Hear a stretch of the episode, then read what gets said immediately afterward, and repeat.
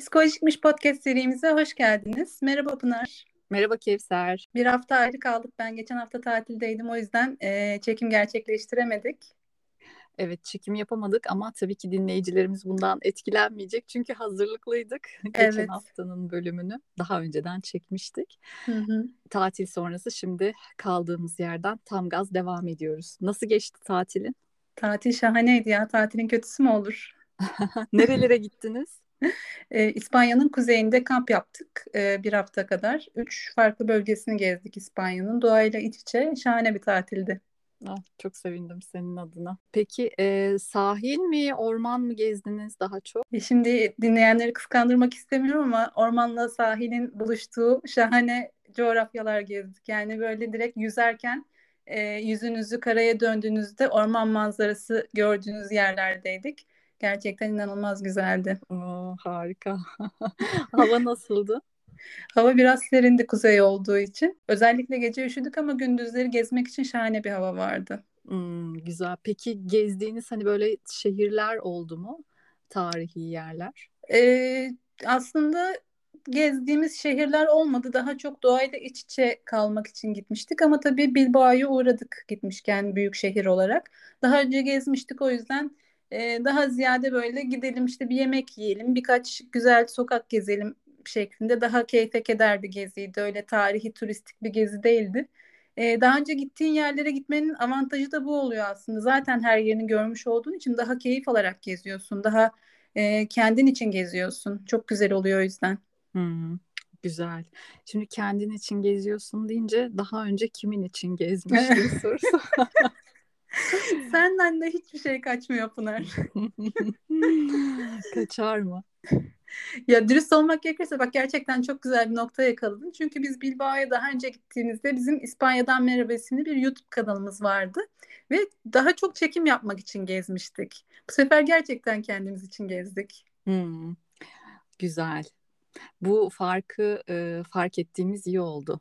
Bununla beraber aslında şu soru da geliyor benim aklıma.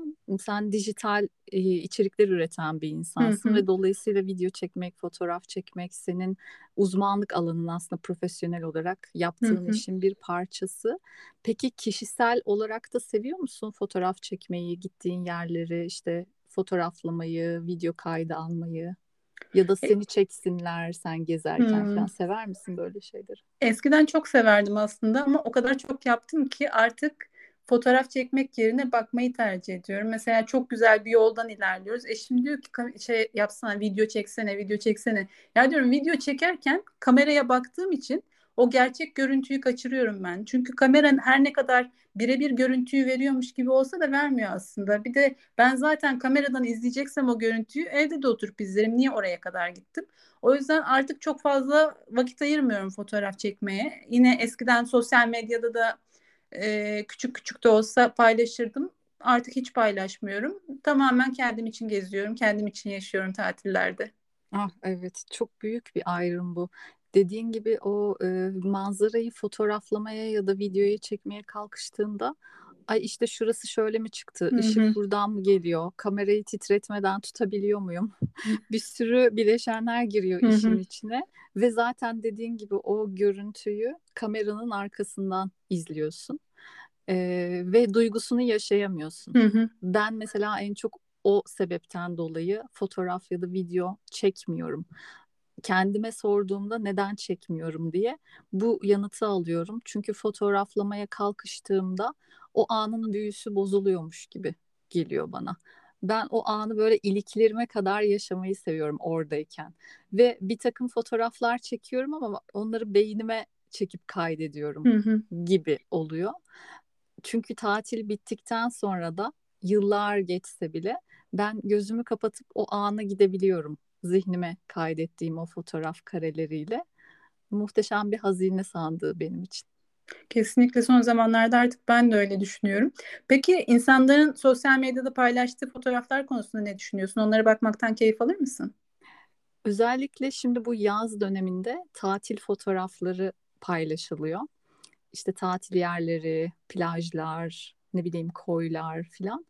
Çok seviyorum. Gerçekten bayılıyorum.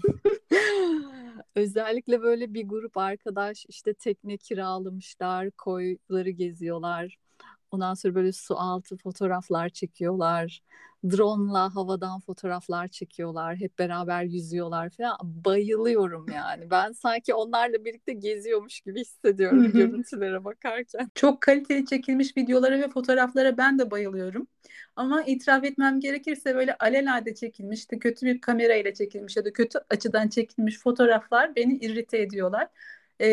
Onlara direkt bakmadan geçmeye çalışıyorum. Göz zevkimizi bozuyorlar bazı fotoğraflar. Ve ben özellikle daha önce gitmediğim yerlerin videolarını, fotoğraflarını görmeyi çok seviyorum ki bana sonraki tatilim için bir hedef veriyorlar. Bazen burayı görmemiştim, çok güzelmiş, gitmeye değermiş, buraya da gidebilirim diye onu not ediyorum. Onlar hoşuma gidiyor.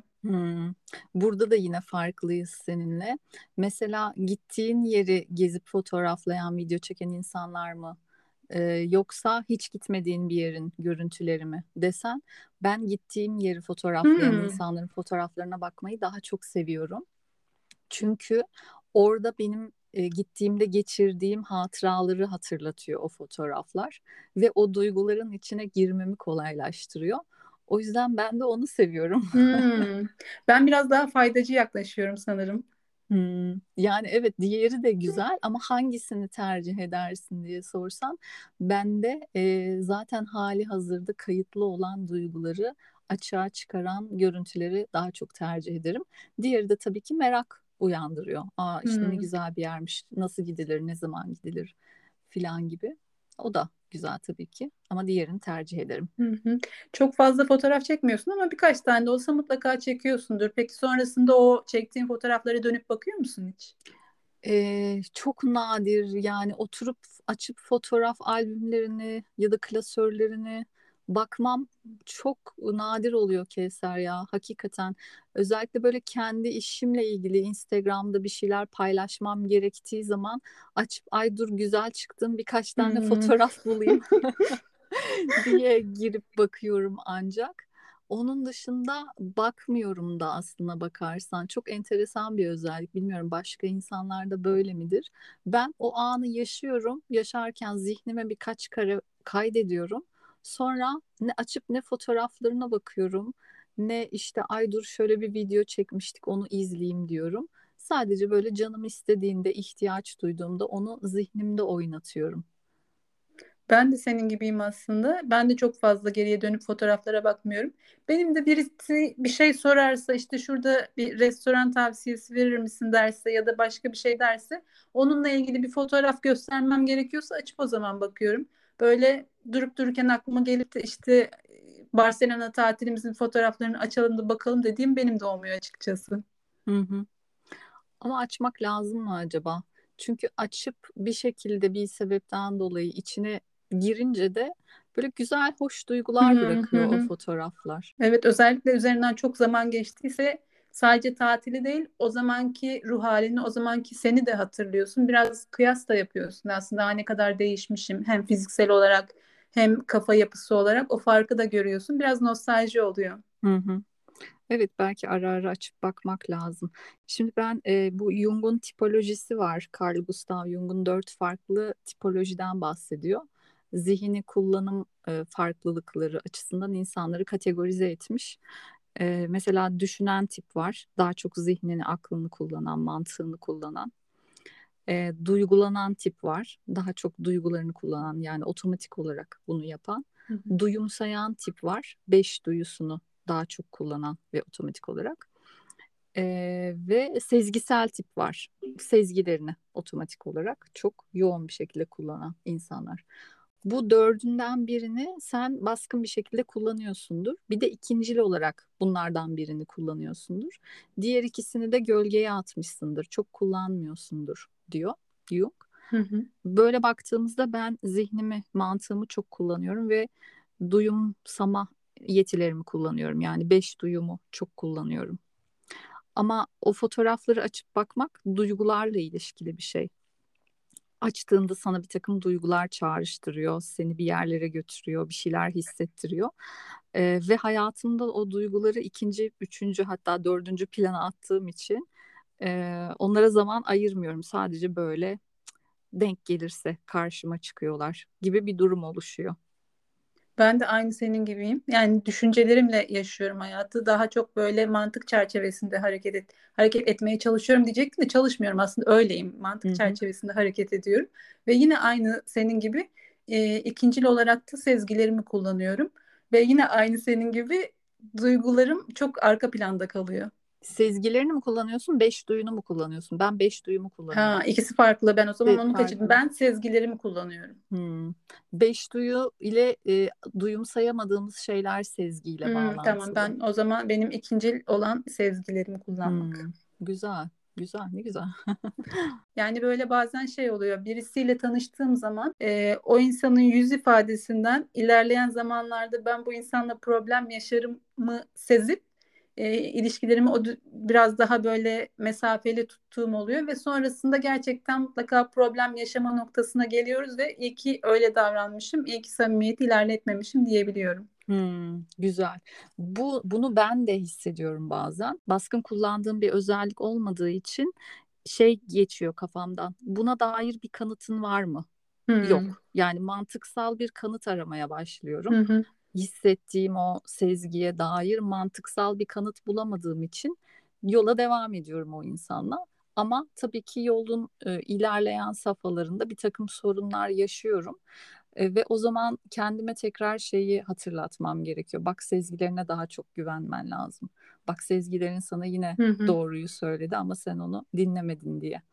Yani gölgede kalan fonksiyonlarımız biraz böyle çalışıyor. Çalışıyor ama onlara kulak kabartmıyoruz. Benim de şey oluyor işte, buna dair bir kanıtım var mı sorusunu belki direkt soru olarak sormuyorum kendime ama neden böyle düşünüyorum diyorum. Sonra önceki tecrübelerimi hatırlıyorum ve böyle düşünüyorsam vardır bir sebebi deyip o doğrultuda ilerliyorum. Yine mantıksal kanıt arıyorsun. Evet. Ve buluyorsun. Evet.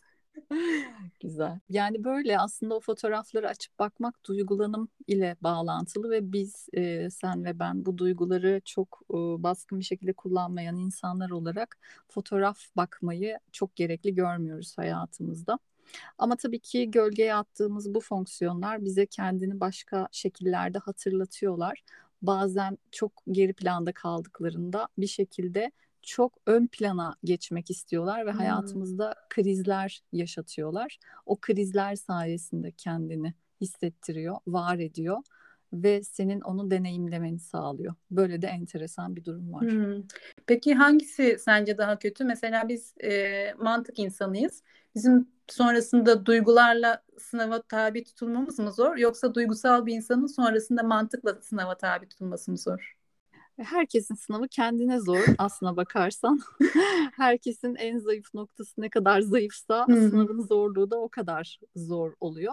Ama buradan benim çıkarabileceğim sonuç, duygularla sınanmak istemiyorsan arada açıp fotoğraflara baksan iyi olur. Eğer bu kadar kolay olacaksa ben açıp bakarım.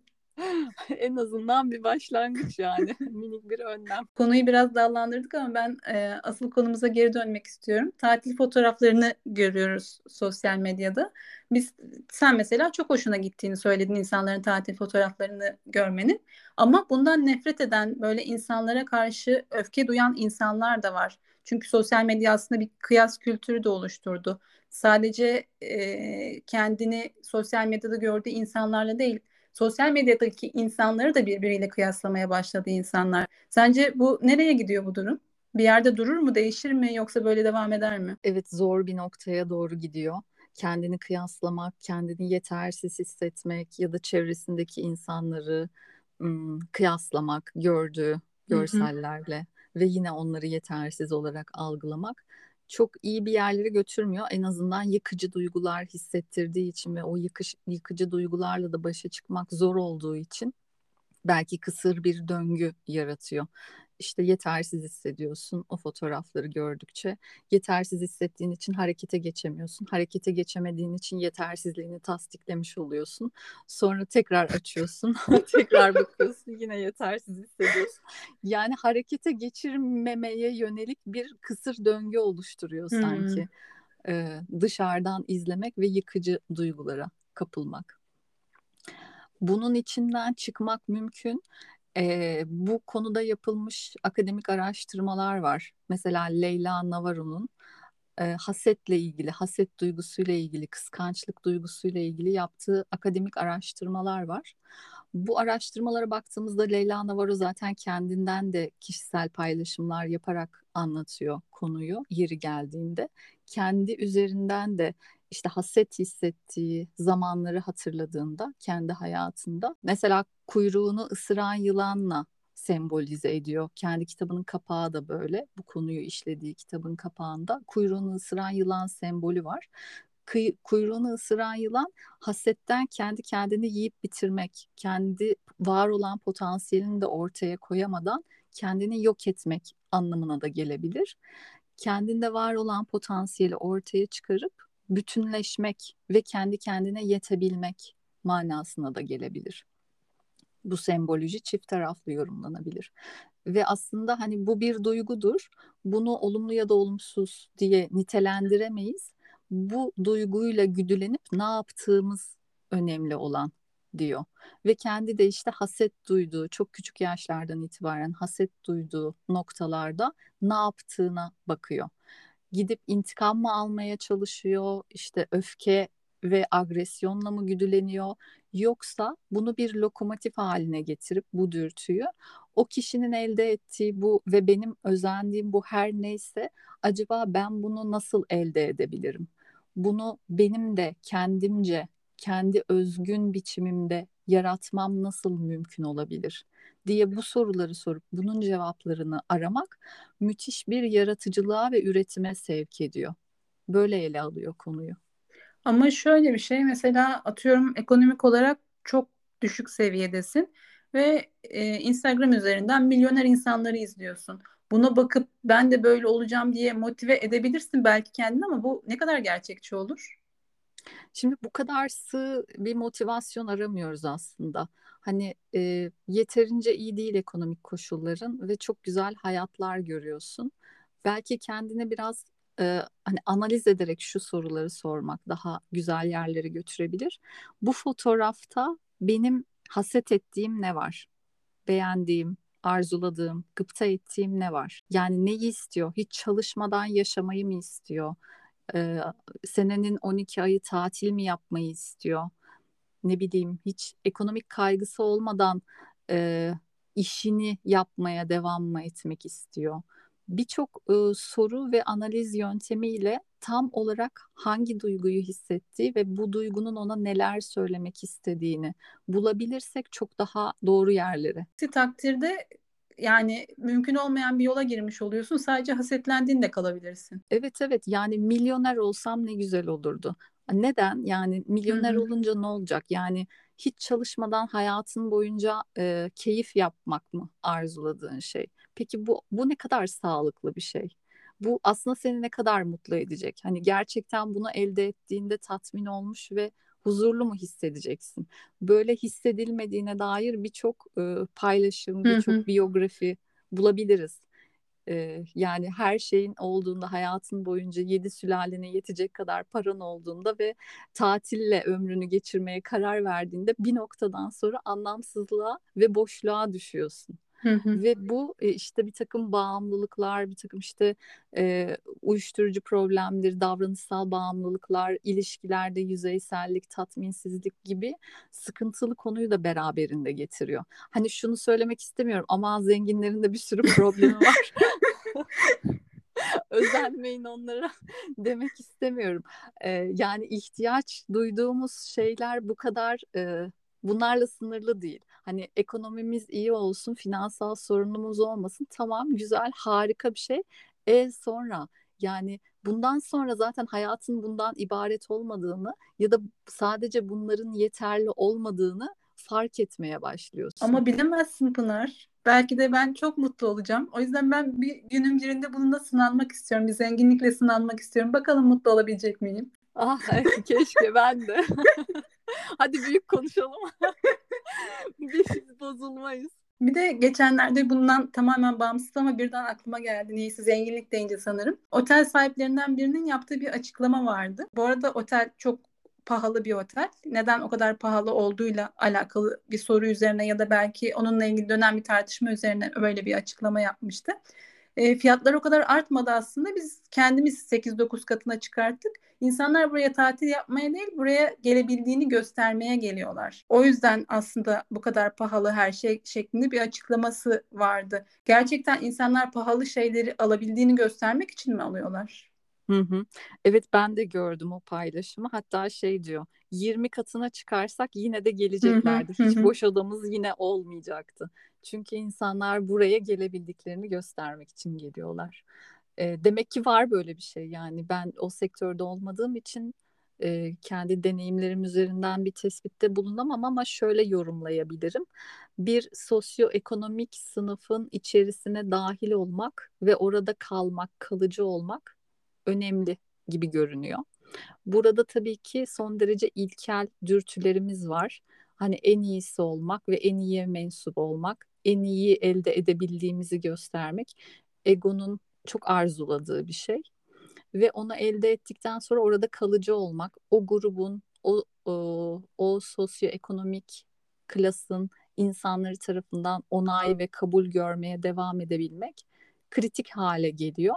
Bir nevi aslında hani sevilmek ama kimin tarafından sevilmek? En iyiler tarafından sevilmek ve sevilmeye devam etmek. İhtiyacını karşılamak adına yapılan masraflar olabilir.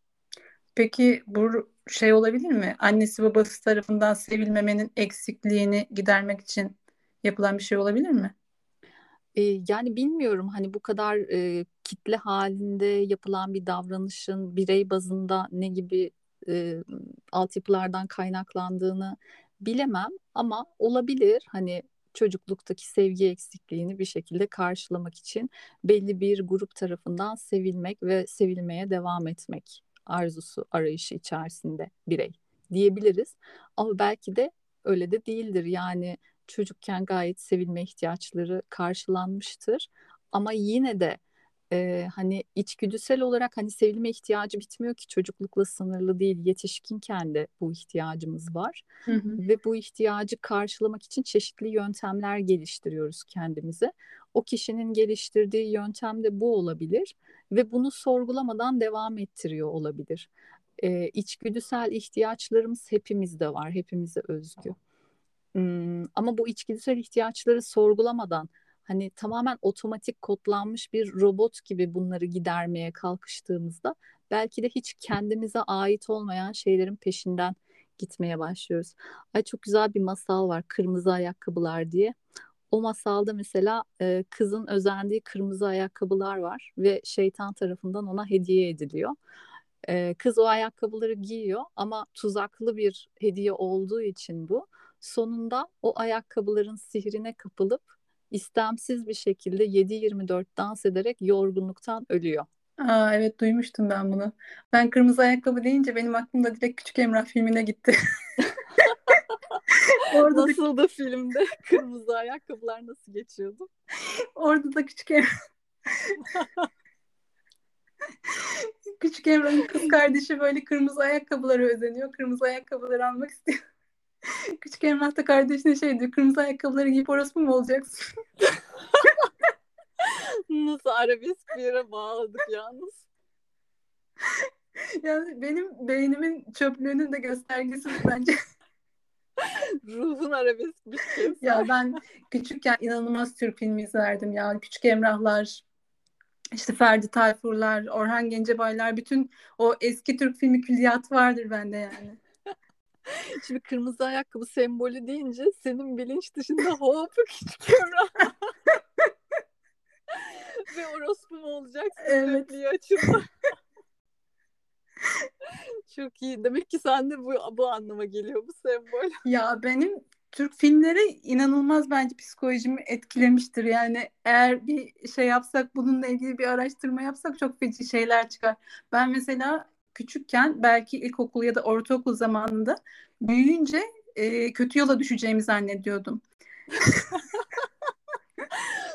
Bu şey olarak mı yani, kariyer hedefi olarak? Ya gerçekten şey gibi değil bu. Hani bundan korkmak gibi bir şey değil. Öyle olacağını biliyordum. Çünkü izlediğim bütün filmlerde kızlar büyüyünce kötü yola düşüyor. Kaçınılmaz bir şekilde. Evet. Çok iyi. Sonra nasıl oldu, bu psikolojiden çıktı, nasıl değişti bu? Peki bu kariyer hedefini evet değiştirmeye vesile olan şey neydi? Çok ya hiç öyle bir şey özellikle ya bilmiyorum, belki aslında düşemediğim için kötü. Bilmiyorum, belki üniversiteye gitmek, okumak bu konudaki motivasyonumun kaynağı bile bu olabilir yani. Üniversiteye gitmek, okumak, kötü yola düşebilirim belki. Hayır, düşmeyeyim diye. Düşmeyeyim diye. Yani üniversiteye gitmezsem kötü yola düşerim korkusuyla. Evet. Sen çalıştın, kazandın. Belki de, bilemiyorum. Olabilir. Evet, böylelikle Kevser'in bir analizi yapmış olduk. O zaman Kevser, bak, motive olmak istediğinde bu şekilde motive edebilirsin. Evet. Bu işte başarılı olmazsan kötü yola düşersin. Aynen öyle. Ben bunu belki seanslarda da kullanırım. Çünkü kolektif bilinç dışı birçok insanda olabilir. Motivasyon sorunu çıkanlarda işe yarayabilir. Yani tek bir motivasyon amacı yok sonuçta, sadece para kazanmak, zengin olmak değil motivasyon. Yani bu tür şeyler de olabilir. Kötüden korunmak da bir motivasyon. Korkularımızı da motive ediyor kesinlikle. Evet. Ben sana şeyi soracağım şimdi, bu sosyal medya ve paylaşımlarla ilgili.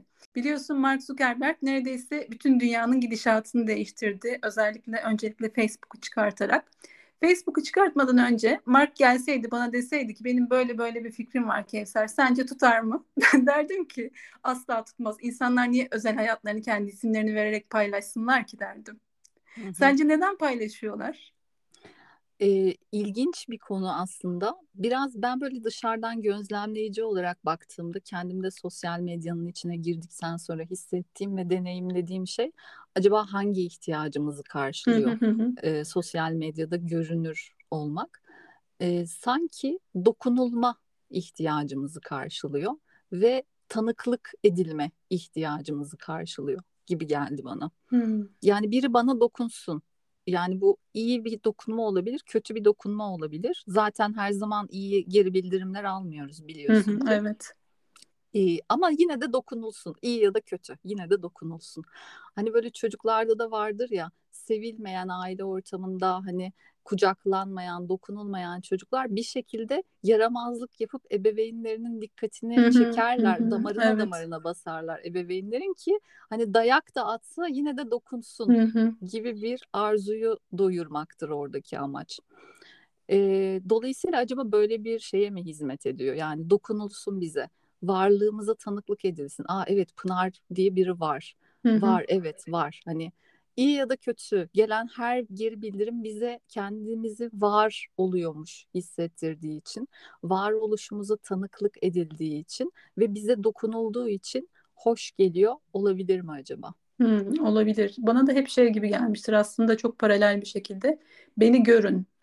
Bu çocuklarda da vardır yine, bana bakın bir şey yapacağım, bana bakın bir şey yapacağım. Sürekli yetişkinlerin ilgisini çekmeye çalışırlar. Çok saçma bir şey yapsalar bile herkes ona baksın ve yaptığı şeyi görsün isterler. Bana da onun gibi bir şey gibi geliyor. Aynen öyle. Ve bence bunun şeyle bağlantısı yok. Hani çocukken yeterince sevgi, ilgi verilmediği için şimdi kendimizi göstermeye çalışıyoruz gibi bir şey değil bu. Yani şunun gibi bir şey. Bu bir ihtiyaç. Çocukken bunun karşılanmış olması şu an buna ihtiyaç duymayacağın anlamına gelmiyor. Ama problem şurada. Çocukken bunu karşılama biçiminle şimdiki karşılama biçimin hala aynıysa, biraz böyle ilkel bir şey varsa, burada davranışsal patern varsa problem orada. Çünkü büyümüşsün, yani biraz daha olgun bir ihtiyaç karşılama biçimi geliştirebilmiş olman beklenir. Ya da sadece görülmek adına hani normalde yapmayacağın, kendi değer sistemine uygun olmayan şeyleri yapmıyor olman beklenir. Hani problem orada ihtiyaçta değil de ihtiyacı karşılama biçiminin ne kadar ilkel, çocukça ya da gelişmemiş olduğuyla ilişkili diyebilirim.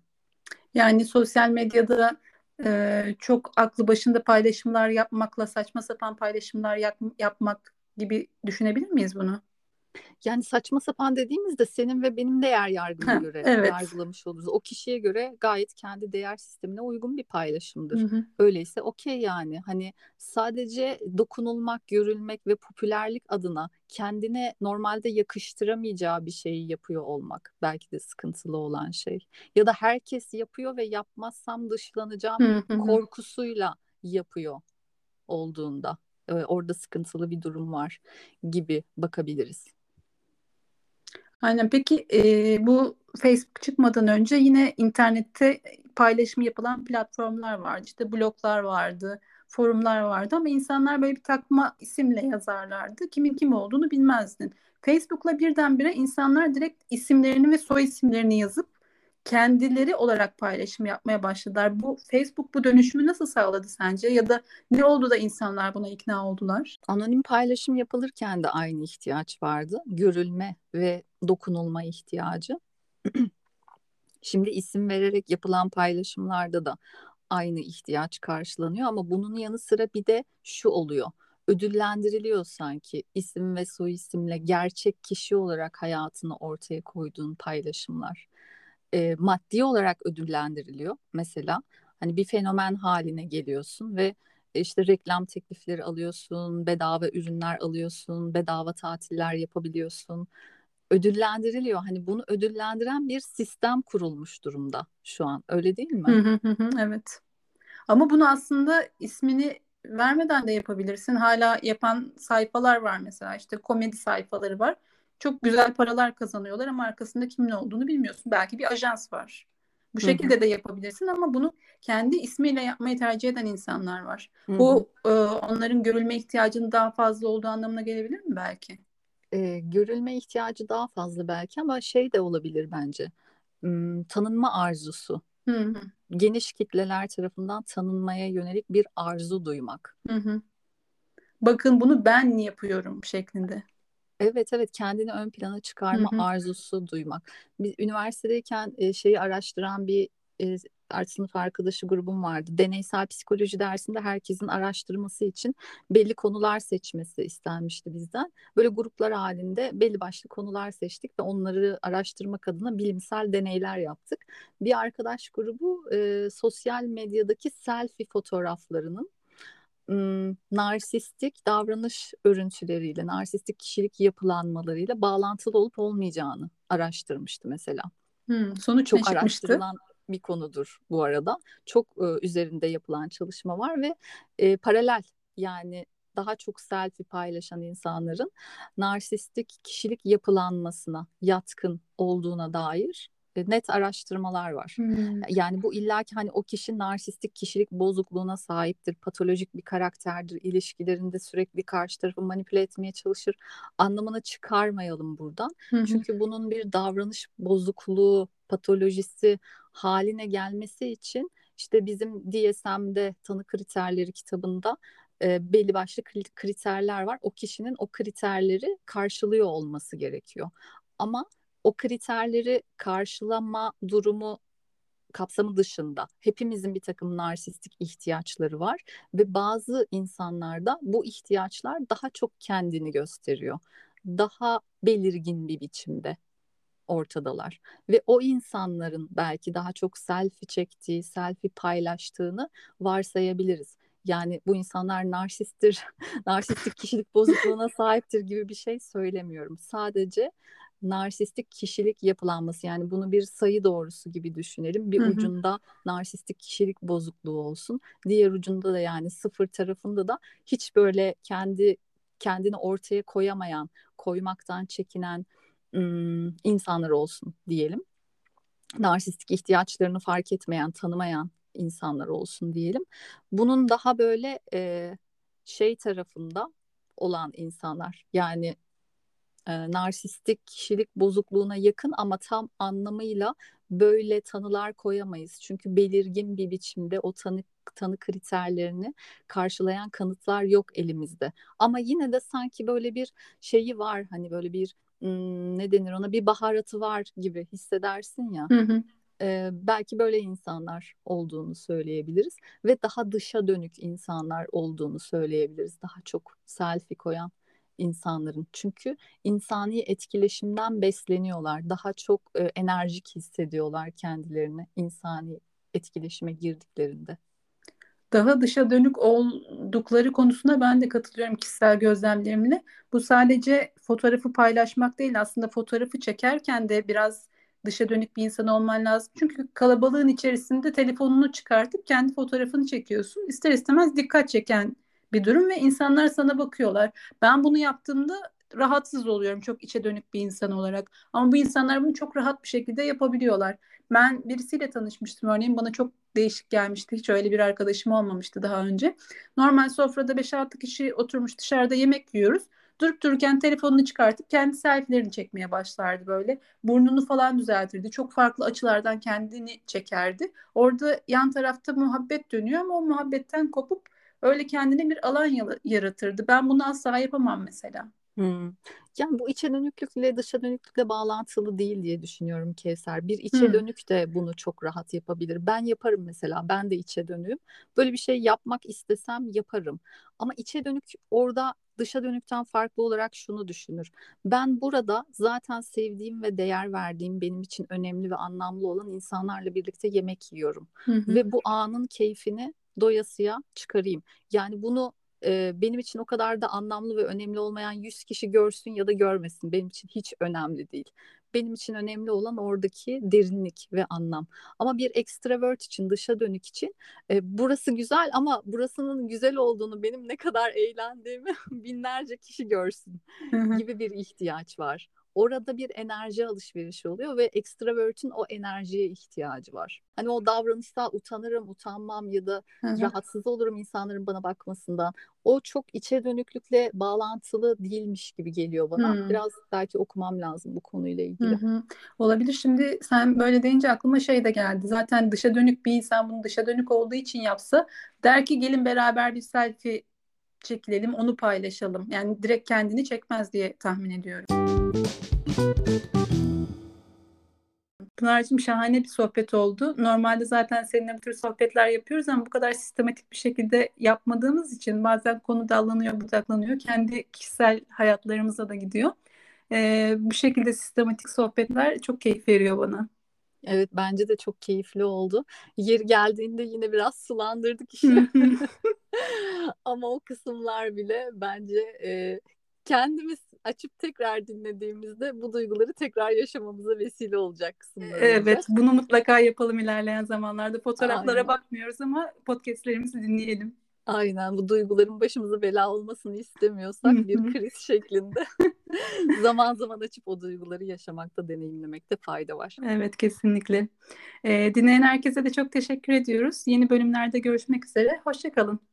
Yeni bölümlerde görüşmek üzere. Psikolojikmiş Instagram hesabımızdan bizi takibe almayı unutmayın.